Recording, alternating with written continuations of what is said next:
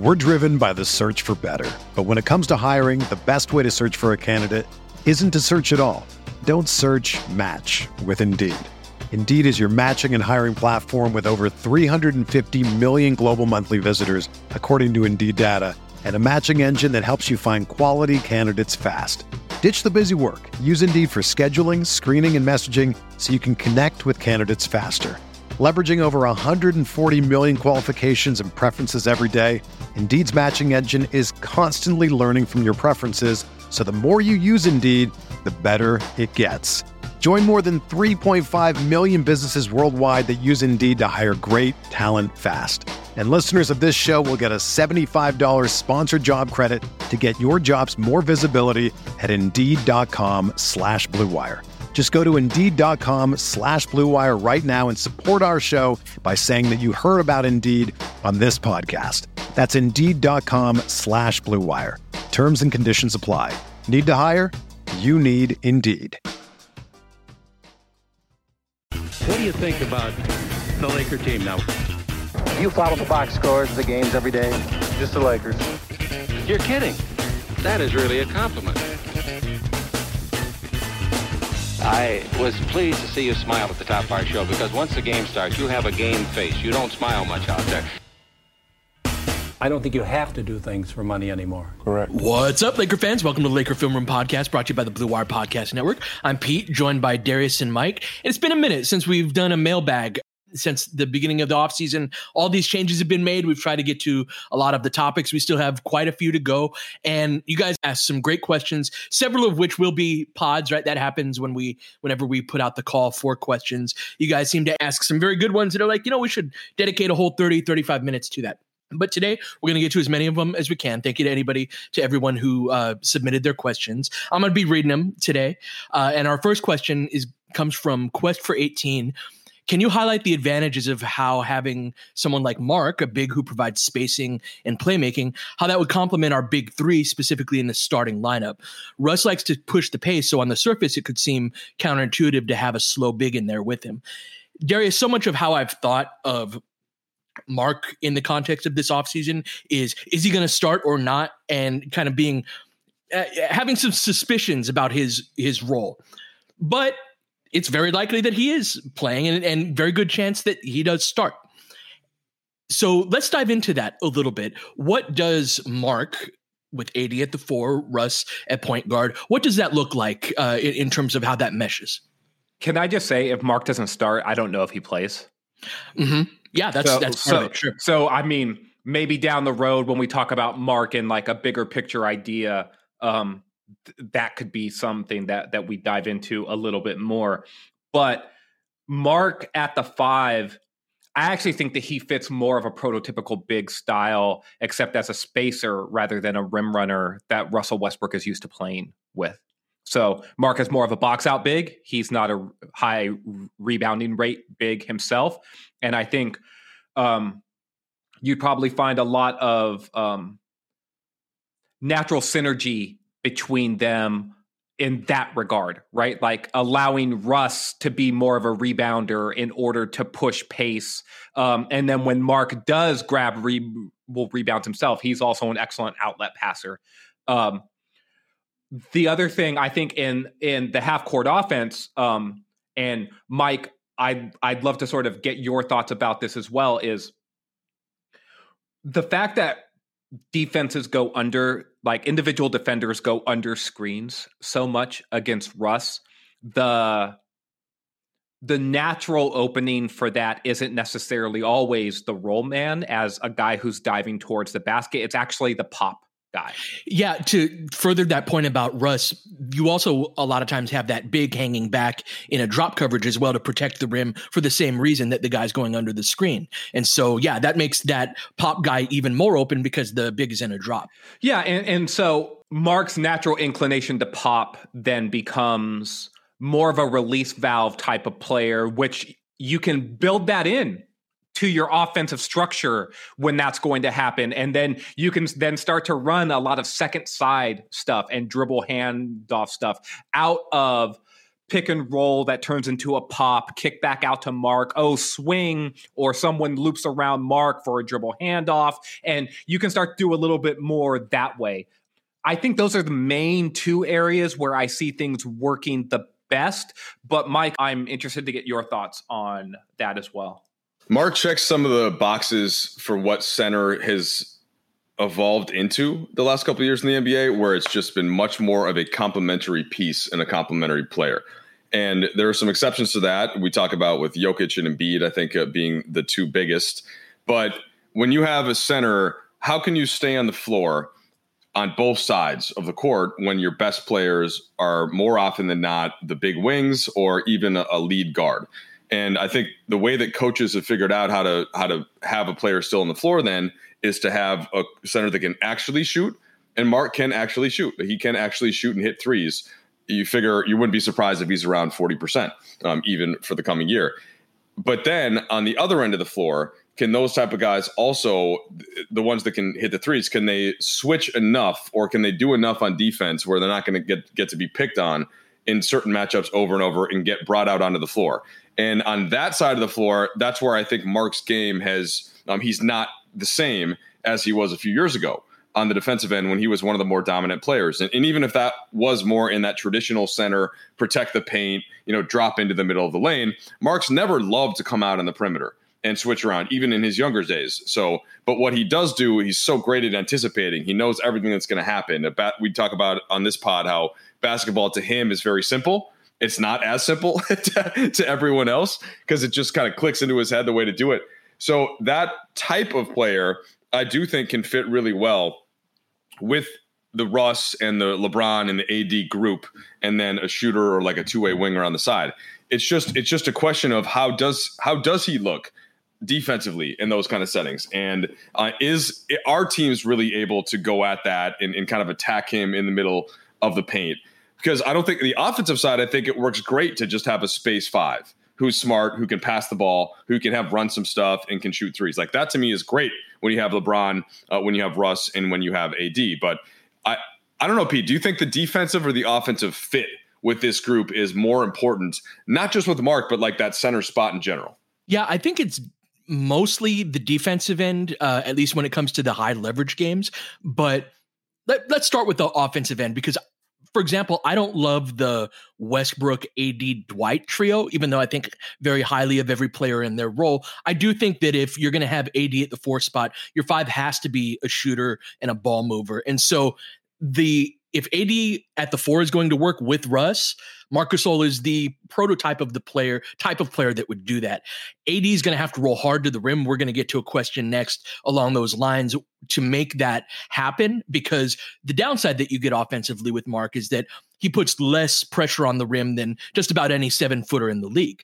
And there are things that get taken away as a result of that, right? The inability to throw lobs, to have much of a dunker spot presence. You lose something there. But I do think that having that spacing on that end helps.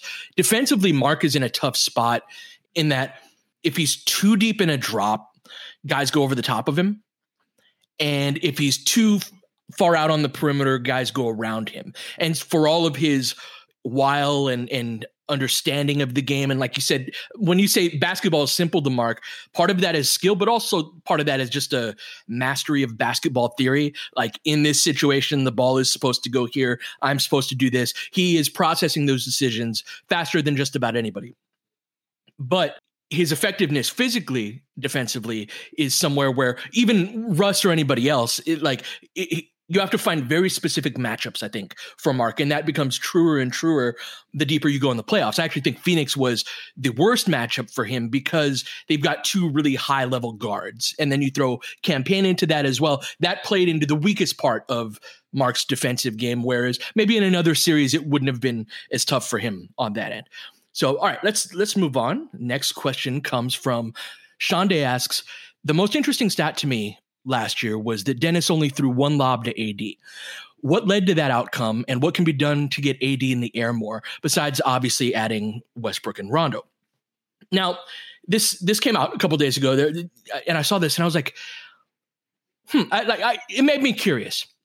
And so I looked up, would you guys guess, what would your guess be for the total number of alley oop dunks that Anthony Davis had in his 36 regular season games? Four. Mike? What, say it again one, one more time, Pete. So alley oop dunks. How many Yes. alley oop dunks did he have this season? Total. AD? Yeah. Total? He had to have more than four, Darius, didn't he? I'm This just is- guessing. Look, I'm Oh, just okay. guessing. Uh, like, Is this a trick question? I, I'll say think it's- 15. I think it's really low. It is really low. It is higher than four. He attempted nine total for the year and made eight of them. Yeah. So that is so nine attempts in 36 games. That is one alley oop attempt. Every, Every four, four games. Every four games. Yes. What was it the previous year? Let, let me hold on. Let me pull that up. Had to be a lot higher.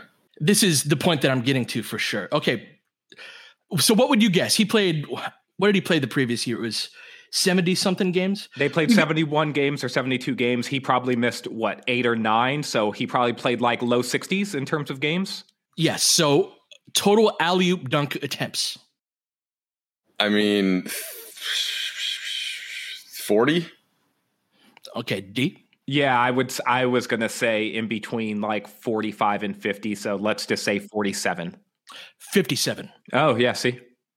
So it, we can look. This is one thing that we do as Laker fans and just Lakers in general is we will place outsized blame on. Look, there's always a scapegoat, right? There's always you- Dennis wait, the bad guy now. Hey, Dennis is gone. Who's like whose fault is it? You know what I mean? At the end of his run, I was probably as low on Dennis as any sort of like, I don't know. To call, I'll call myself a reasonable Lakers thinker, right?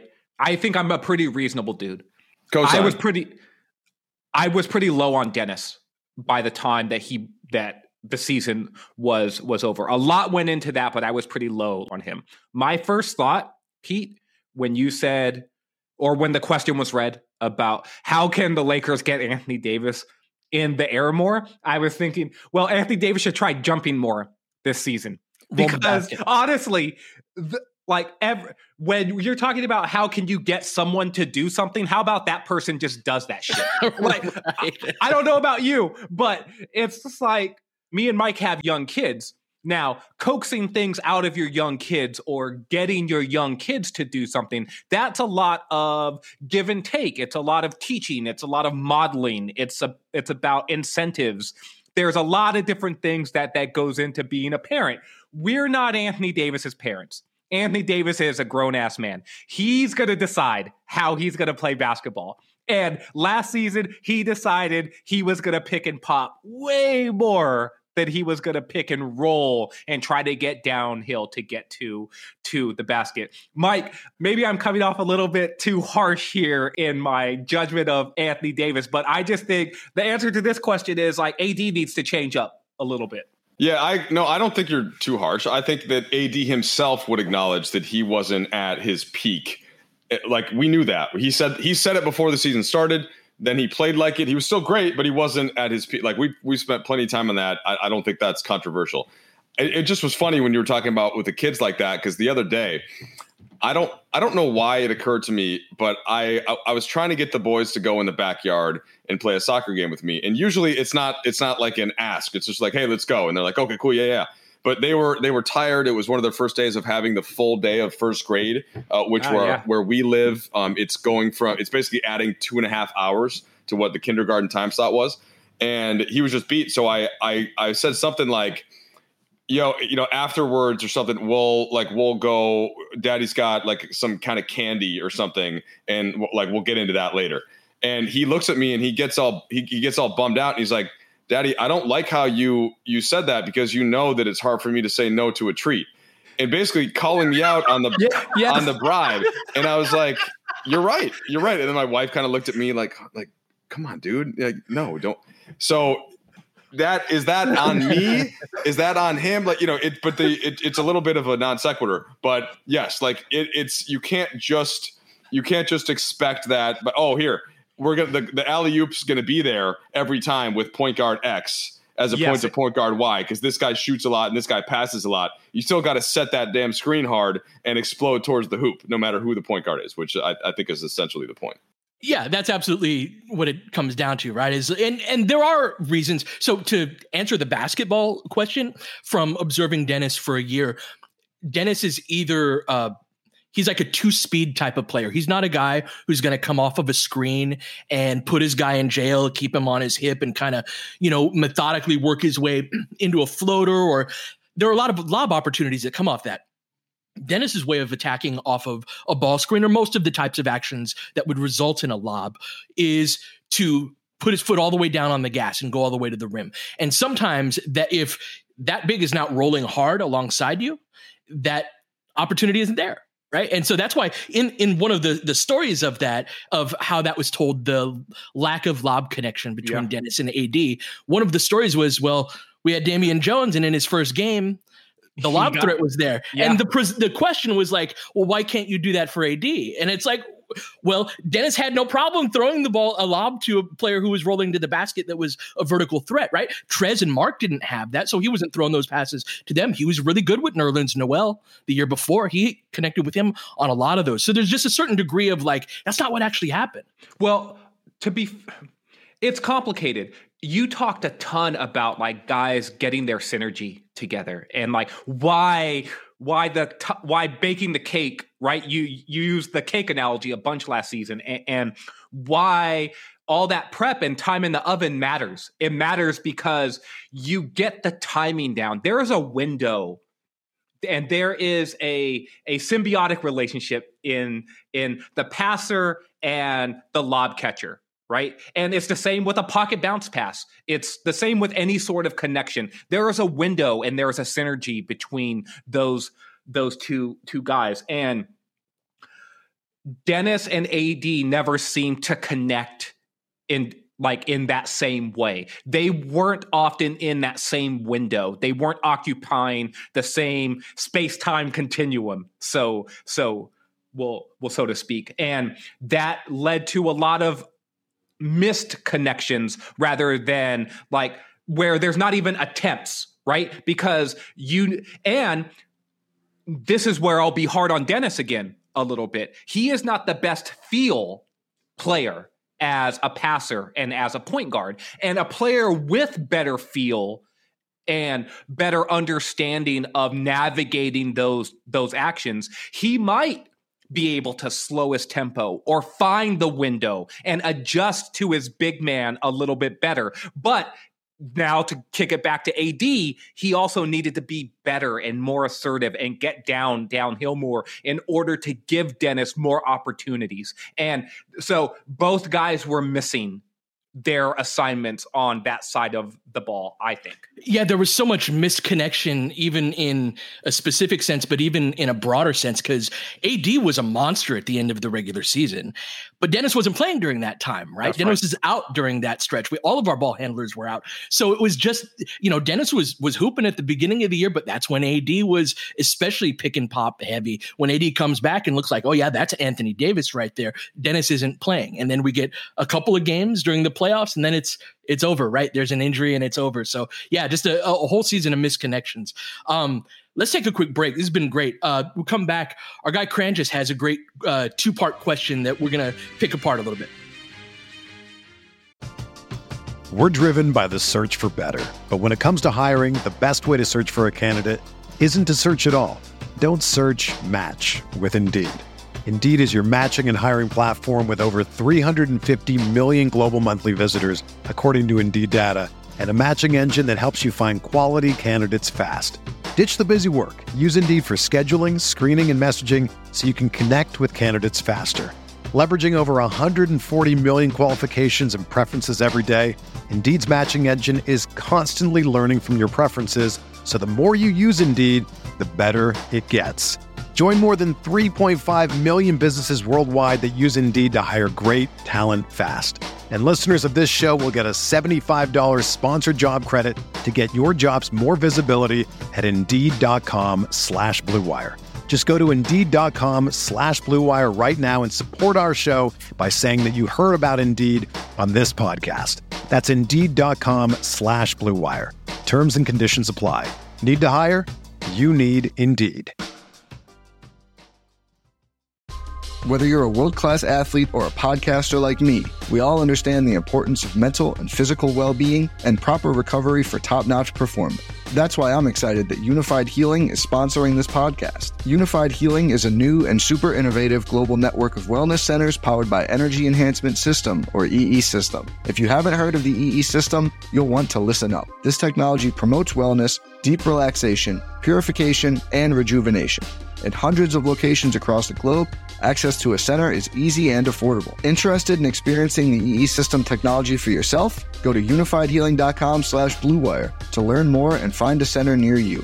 That's U-N-I-F-Y-D healing.com slash bluewire. No material or testimonials on the Unified Healing website are intended to be viewed as medical advice or a substitute for professional medical advice, diagnosis, or treatment. Always seek the advice of your physician or other qualified healthcare provider with any questions you may have regarding a medical condition or treatment and before undertaking a new healthcare regimen, including EE system.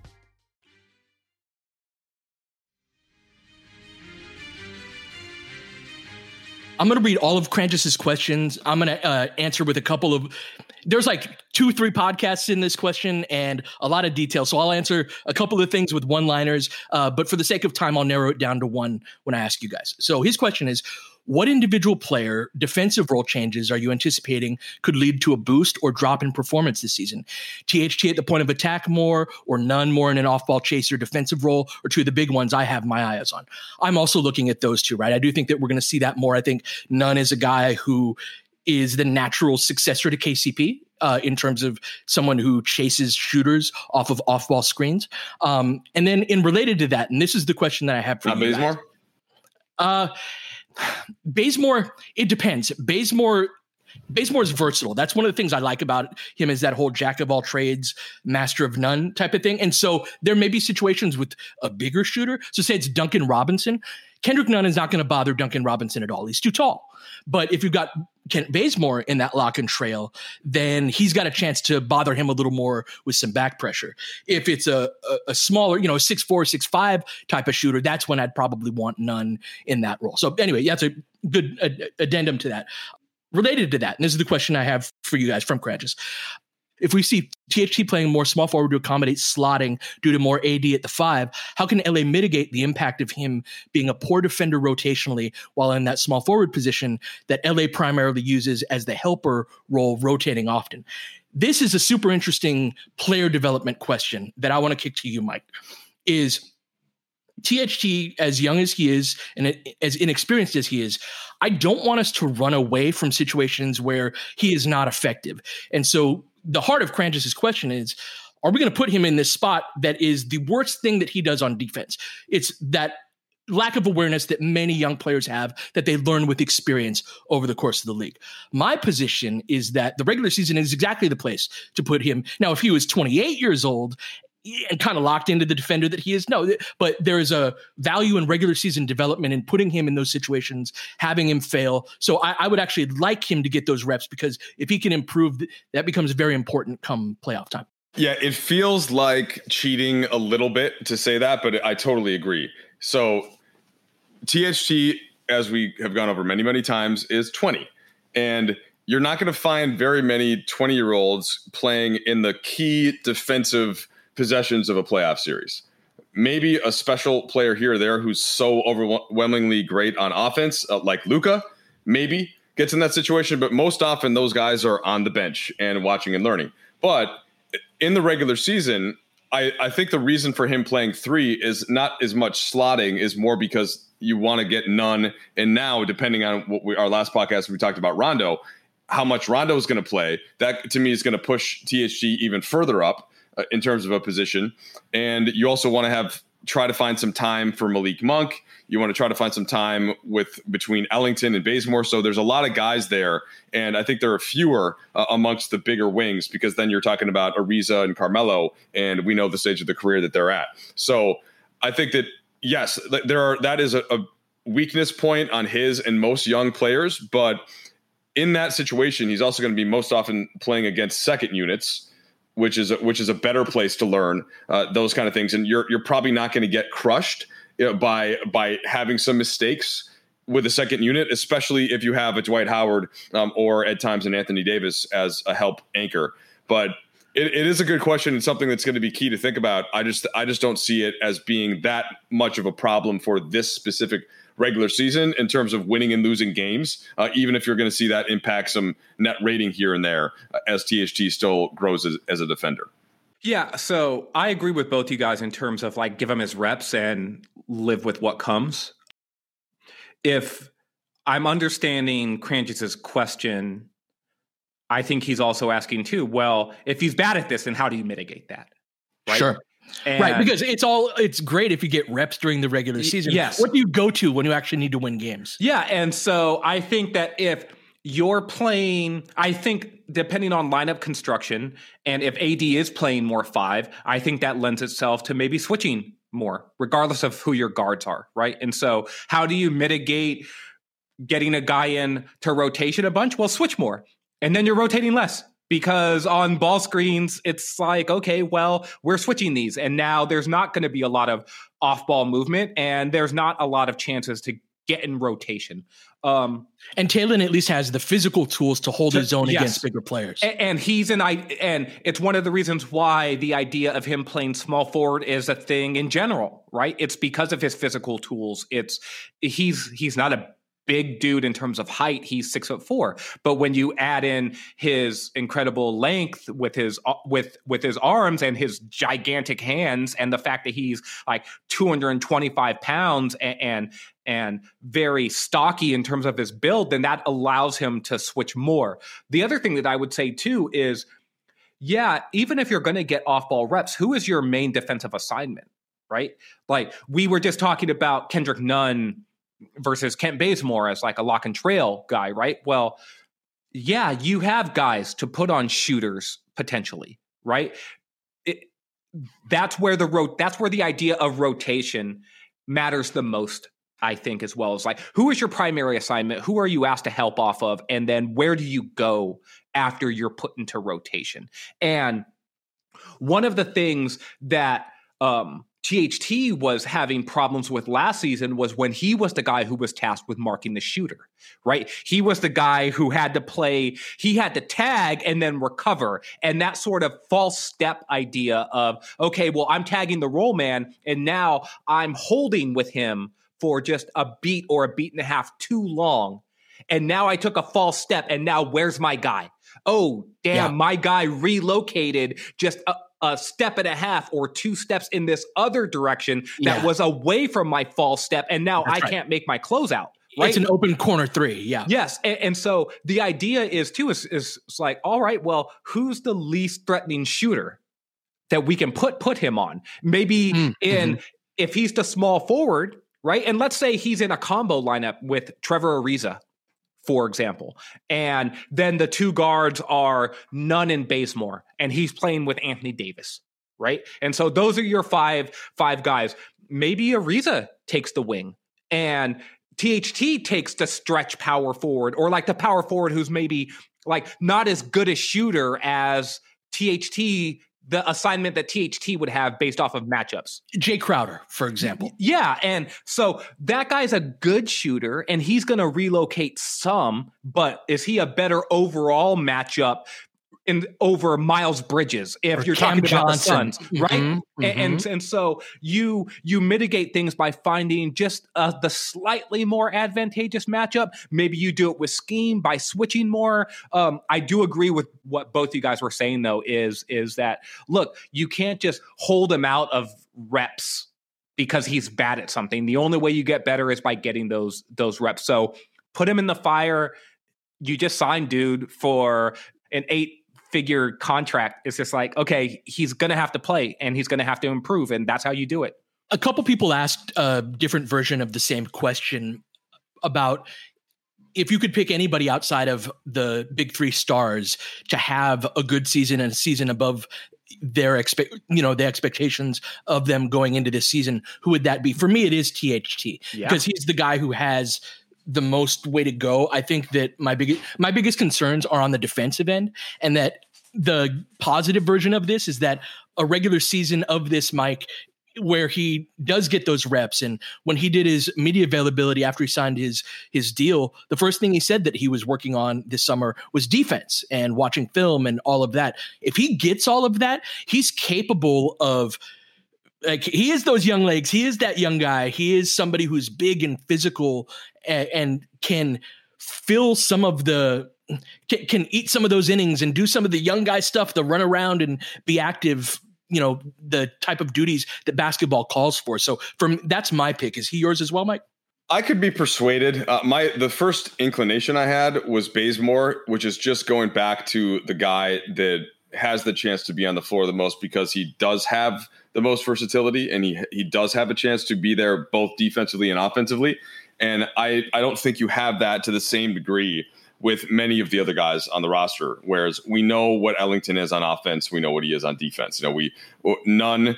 I think would be the what is another guy we should we could talk about there uh, because he might be a little bit better defensively than some people think, but still, like where where does he fit in in the big scheme of things? So. I, I like the THT thing too though because it, it feels like he's you know he's the one that's been here still he's the one that you saw come in and I saw him play in the G League a bunch. And so can he keep getting better? Like I think there's some more personal Lakers investment in that.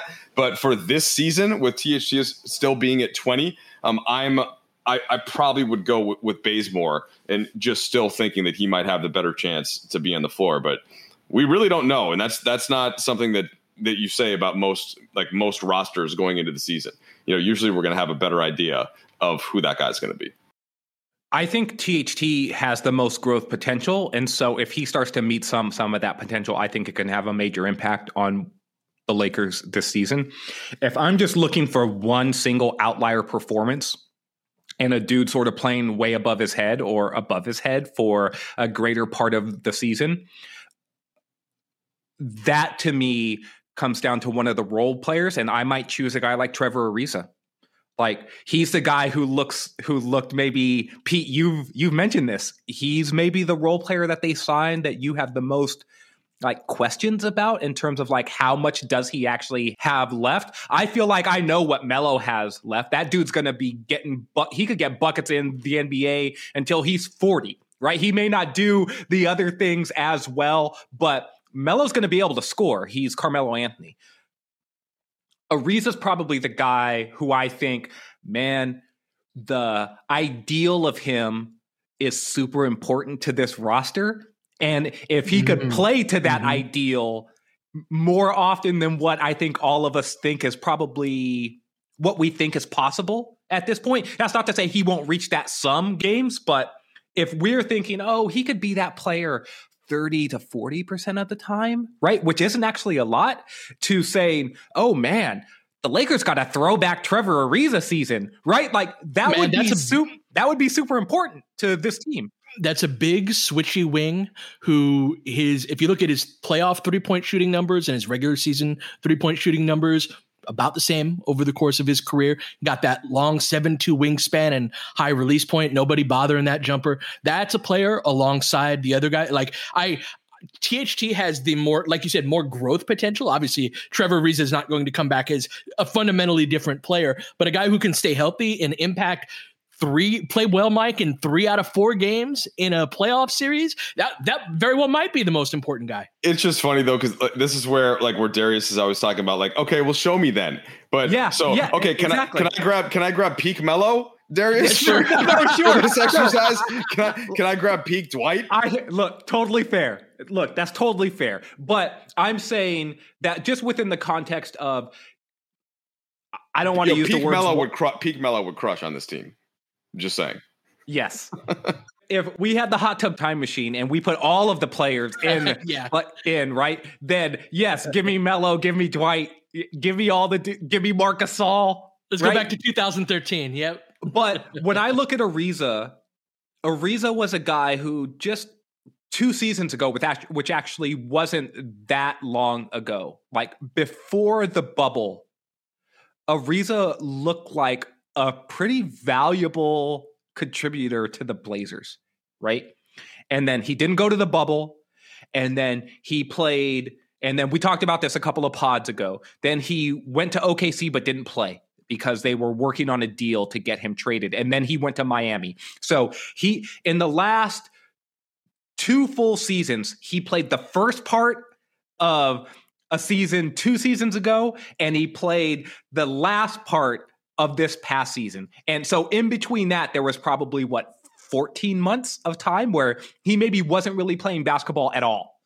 And so a callback to the guy who was on the Blazers, which actually isn't that long ago, right. that dude would be helpful, right? Yeah. The guy who was on the Heat last year and sort of struggled in the first round against the Bucks, that guy maybe won't be as helpful. But so I hear what you're saying, Mike. Give me prime Carmelo, right? Yes, I'm with you. Like, show me then.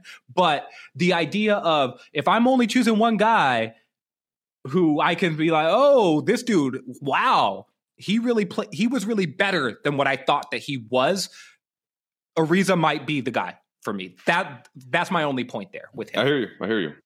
Super interesting answers, guys. We're gonna do one more. I'm sorry to everyone. We've uh, left about three or four questions on on the chopping block just due to time. So we got one last one. This one comes from Benjamin. Asks, is it possible to keep LeBron's minutes at 30 to 32 a game and still be effective? Now, effective is a, a broad term, but I do believe that this roster is equipped to give LeBron career low in minutes, which is what we're talking about essentially. That's the the heart of that question is can we keep LeBron's minutes low? And I would argue that not just the addition of Russell Westbrook, but also the collective ball handling of Kendrick Nunn, THT, even guys that, you know, even Carmelo Anthony, you can throw him the ball and say, go get us a bucket on this situation. And you might not think of him as a primary ball handler, but he is somebody who can handle the ball. So, Mike, that is in, I think that LeBron has always been most essential to, to the versions of this Lakers team, perhaps with the exception of the first year,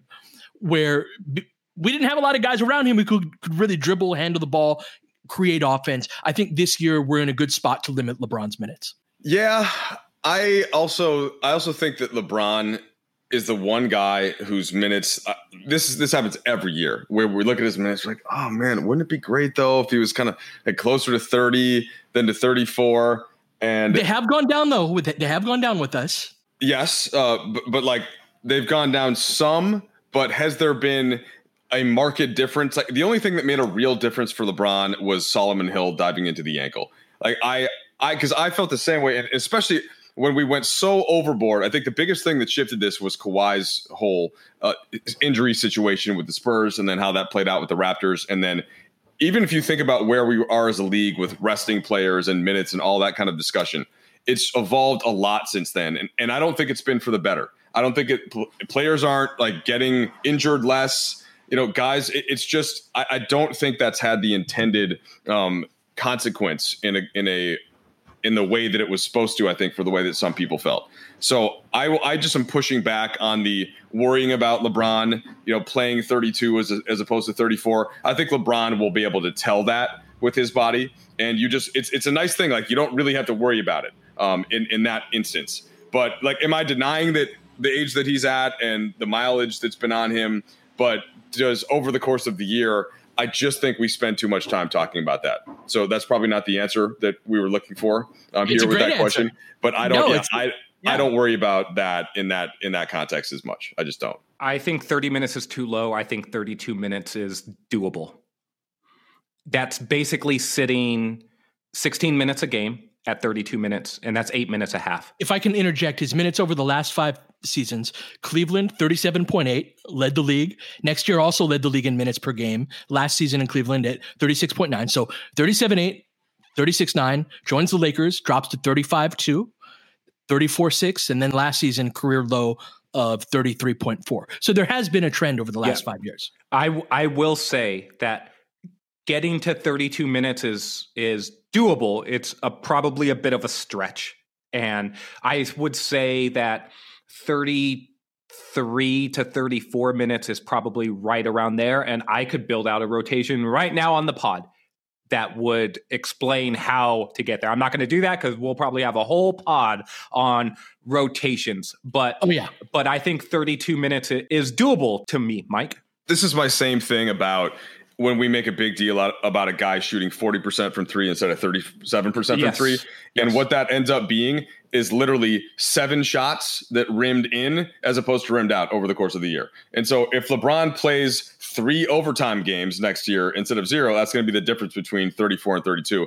And sure. if Westbrook's on the court, and he's having the ball more, then Yeah. LeBron's 34 minutes are going to be more like 28 minutes. So there's yeah, so many. and- and guess who can control that? LeBron. If LeBron's feeling like his minutes have been going up more, he's gonna he's gonna be like, hey Russ, you run a few more of these plays, or hey Kendrick Nunn, you run a few of these more. I'm gonna spot up in the corner. You know, it's it's just he he knows how to do all that. That's all. I would say in some ways that's an argument for LeBron's minutes being higher than they have in the ca- past couple of years because his minutes are lower impact, Yeah, right? That usage. right that LeBron is the best in the game. D. We've talked about this many times We about have. getting rest in mid game, and the problem is if you don't got nobody else on the court who can handle the ball, like you need him to do that, and there will be less of that than ever. Well, also too, choosing when to rest and how you rest within the game, the less talent you have means that that rest is likely to come on defense. And then Mhm. right, and so there Mhm. is there's all kinds of little in-game factors that that matter here. The one thing I will say is that Mike, that's a great point about like the the additional ball handling talent and Russ and how those reps that he's getting are lower impact reps. The other thing that I will say too, though, is like, all right, LeBron, what are we doing this year? Are you still on the I'm going to play every game idea? Right. And if you are, great. I support you because you're LeBron James and we're going to support whatever the hell you want to do. Right. But within that context, let's have a conversation then about what the rotation might look like, about how many minutes we might be targeting within a range for an 82 game season versus a predetermined number like 72 games. Right. Because, and Mike, I won't bring up the term that you loathe on well, on the pod, but if you're building in scheduled time where a player may not play every single game, which does happen in the league now, then we could maybe up your minutes to 34 or 35 minutes a night because you're you're already getting off an extra 200 to 300 minutes for over the course of the entire season simply by not playing right? And, and so i don't expect lebron to go that route because lebron does not do that. And i'm fine with him take, taking that, that approach but within that then all right well then maybe you are playing more minutes with russ or maybe you do stay out a little bit longer in that first rest maybe you do go out at the six minute mark rather than the eight minute mark and there's a bunch of different ways to manage that All right, this was a lot of fun. Uh, thank you, everybody, for your questions. If you're in California, please don't forget to vote. I'll be ending each show with that until the election on the 14th. Thanks for again. Thanks for all the questions. We'll be back next week with uh, some more Laker pods. We're gonna have a basketball gods podcast next week that uh, I'm excited about. But until then, you've been listening to Laker Film Room podcast. We'll catch you guys next time. Baines has got it in low to McHale. McHale wants to turn. He's double team. Just pass out in front. Broken up by Worthy. Tip to Magic. Worthy dies on his belly. Magic scores. There's Magic got it. Magic fires again. They will.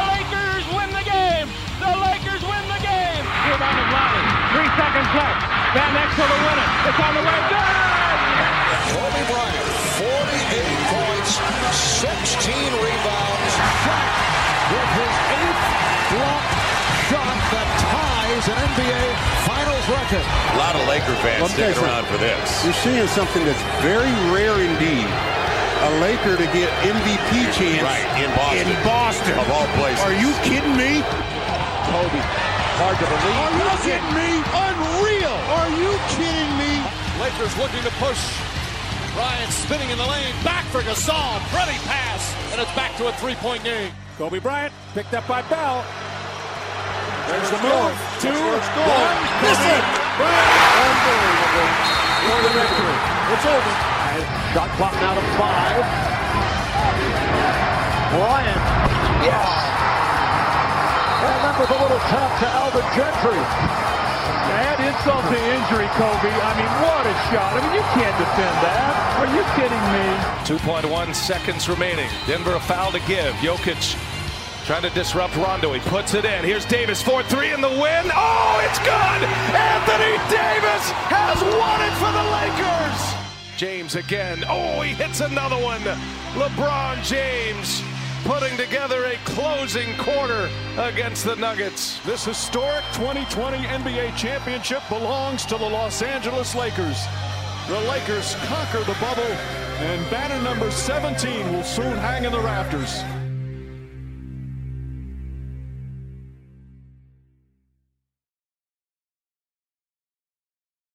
Everyone is talking about magnesium. It's all you hear about. But why? What do we know about magnesium? Well, magnesium is the number one mineral that 75% of Americans are deficient in.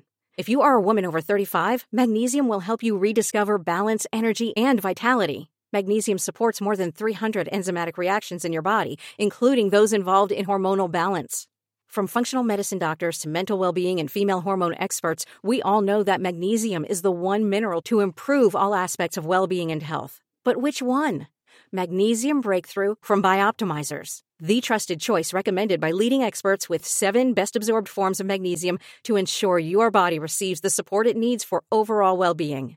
Go to bioptimizers.com slash balance today and use code BALANCE10 for 10% off. Support your journey to wellness at B-I-O-P-T-I-M-I-Z-E-R-S dot com forward slash balance.